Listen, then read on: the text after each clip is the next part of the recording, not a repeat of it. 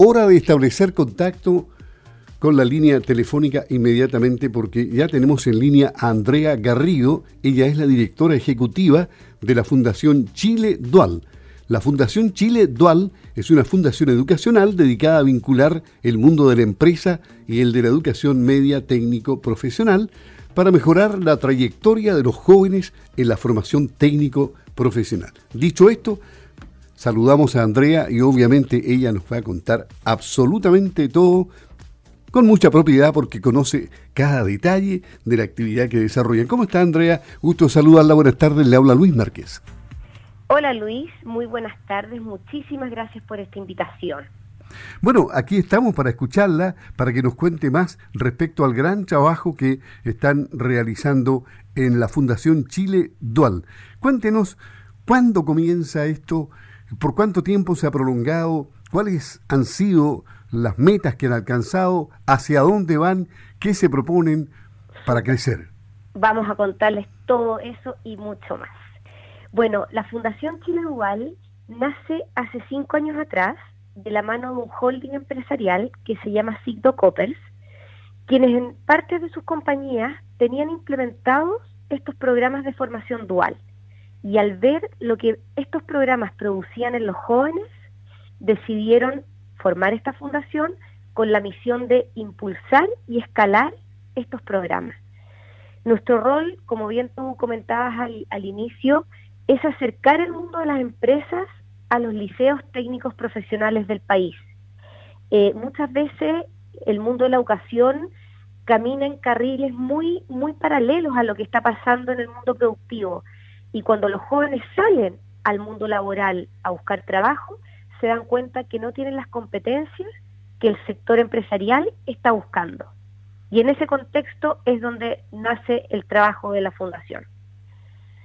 Claro. Y los jóvenes necesitan un apoyo, porque muchas veces son un velero con velas desplegadas, pero sin timón.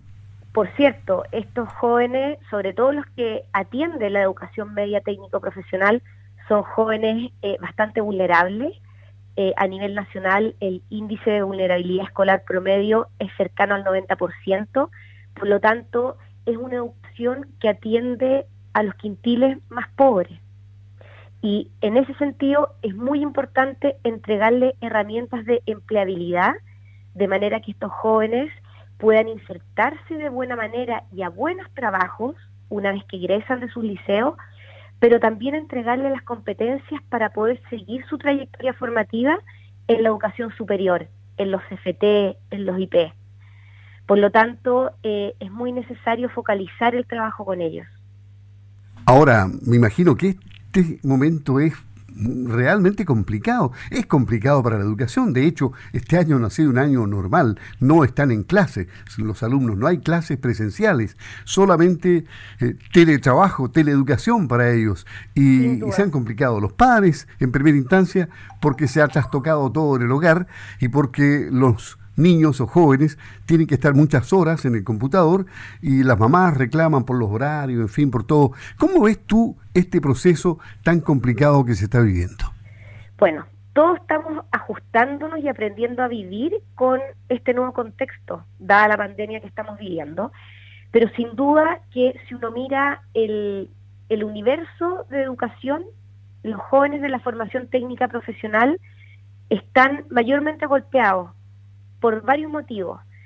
El primero que te contaba era la vulnerabilidad de la cual vienen estos jóvenes, muchas veces con problemas de conectividad, por lo tanto esto de la teleescuela o la educación a distancia, hay jóvenes que de verdad se les hace muy complejo vivir, no tienen conectividad a internet, no cuentan con un computador, no tienen los espacios en las casas para poder llevar adelante su proceso formativo de una buena manera, pero también son jóvenes que están muy acostumbrados a estudiar en el mecanismo del aprender haciendo.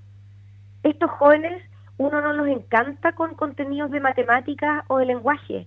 Son jóvenes que les gusta meter las manos, estar en los talleres, y evidentemente esa parte práctica de su enseñanza no la están pudiendo vivir. Por tanto, nos estamos viendo enfrentados a jóvenes altamente desmotivados, que no se logran identificar con su especialidad técnica y que también están con harta ansiedad y harto temor de qué va a pasar con ellos. Porque el computador no les ofrece ni un 20% de lo que les da la práctica en el terreno mismo. Es que además hay especialidades que son muy complejas de virtualizar. Un joven que estudia, por ejemplo, atención de enfermería, ¿cómo reemplaza al paciente? Sí. Es imposible. El joven que estudia, por ejemplo, mecánica automotriz, si bien el liceo le puede hacer llegar los contenidos teóricos de ciertas materias de la especialidad, el poder efectuar un trabajo real no lo puede hacer. No, por tanto, terrible. Esa es una de las mayores complejidades. Y como te comentaba, Luis, también está el otro problema, que los jóvenes hoy día están con harto temor y ansiedad de ver qué va a pasar con sus prácticas profesionales. Para explicarles un poco, un joven que estudie una especialidad técnica en un liceo técnico profesional, si es que al salir no efectúa una práctica profesional, no puede tener su título técnico de nivel medio. Por lo tanto, hoy más que nunca necesitamos el compromiso de las empresas de acoger a estos jóvenes cuando se pueda, cuando se reanude el año escolar, cuando las empresas tengan ya su parte operativa más resuelta en torno a esta pandemia, de manera de que los jóvenes puedan hacer sus prácticas profesionales. Eso es tremendamente importante. Y en general, las empresas en todo este proceso que ustedes iniciaron hace 5 años, ¿se han entregado completamente? ¿Han sido lo que ustedes esperaban que fueran? Mira, hay una gran oportunidad para que la gran empresa empiece a abrir espacios de formación a su interior. El año pasado, en el marco de un proyecto que llevamos adelante con el Ministerio de Educación, nos dimos cuenta que la formación dual está sostenida en el país por la pequeña y la mediana empresa, quedando un espacio gigantesco para que la gran empresa se pueda involucrar en esto.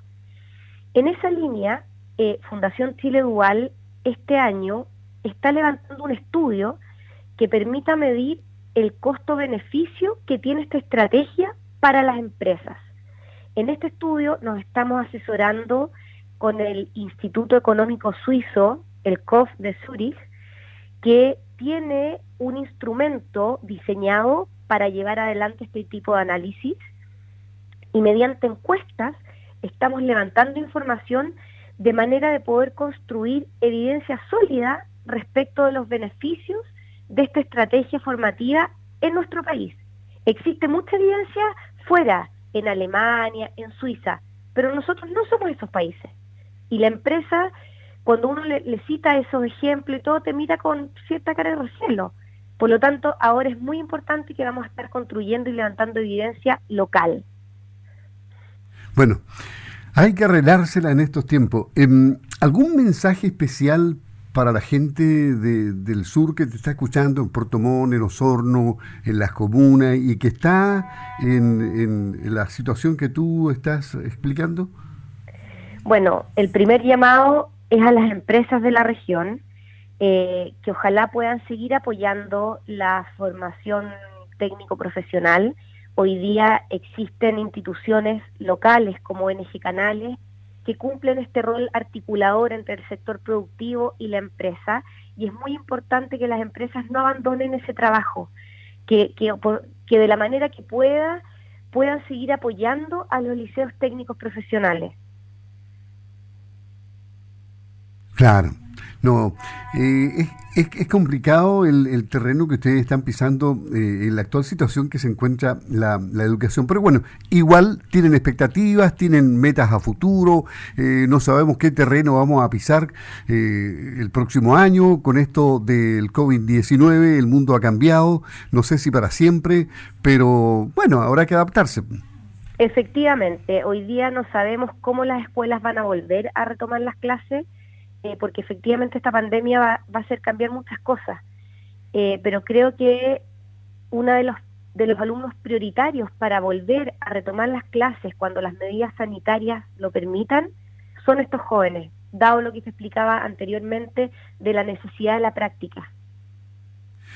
Muy bien, ha sido interesante escuchar lo que tú tienes que contar y verdaderamente es una hermosa labor la que están desarrollando. Esperemos que más allá de los 5 años, cuando tengan 10, puedan estar haciendo un buen balance de la labor que han hecho y que, bueno, la empresa grande que tú dices que hasta ahora falta que entren definitivamente y entiendan este proceso que necesita de la ayuda de los privados, puedan crecer de aquí a un par de años más, que el crecimiento se note aún más. Esperemos que les vaya muy bien. Muchísimas gracias, Luis, y nuevamente muchísimas gracias por el espacio para poder hablar de educación técnica, que es lo que nos mueve a nosotros. Es decir, si tú hablas de educación técnica, tendrías que estar como una hora, hora y media más o menos hablando. Tenemos todavía 5 minutos más. Si te queda algo en el tintero, me lo dices. Bueno, no te lo guardes. Quería contarles que nosotros hoy estamos presentes en la región de Los Lagos. Específicamente estamos apoyando a las fábricas de la empresa Nestlé que tienen en Cancún y Llanquihue a la implementación de estos programas de formación dual, pero también estamos trabajando de la mano con ONG Canales en el marco de un proyecto a nivel nacional que está liderando el Ministerio de Educación, que se llama Futuro Técnico, y ahí Chile Dual está liderando la Red de Alternancia Educación Empresa, y estamos apoyando junto a ONG Canales en la región de Los Lagos a los liceos técnicos que tienen implementada esta estrategia para construir con ellos planes de mejora, pero también estamos en un proceso de difusión con todo el resto de los liceos técnicos profesionales para que puedan empezar a implementar proyectos de alternancia educativa. Así que estamos muy contentos, tenemos un muy buen partner ahí en la región, además de los representantes del Ministerio de Educación, los Seremi y los Secreduc.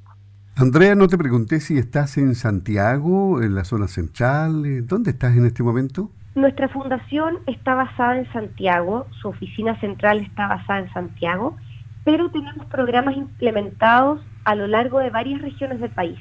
Por lo tanto, tenemos presencia regional también. Ya, o sea, si tú estás en Santiago en este momento, estás en cuarentena. Sí, estamos encerrados. Qué terrible esto del COVID-19, ¿eh? Sí. Ha sido duro, pero bueno, la única manera de cuidarnos es poder estar en nuestras casas, quienes podamos hacerlo, y esperar que todo esto vaya pasando a poco de manera de poder retomar esta nueva normalidad.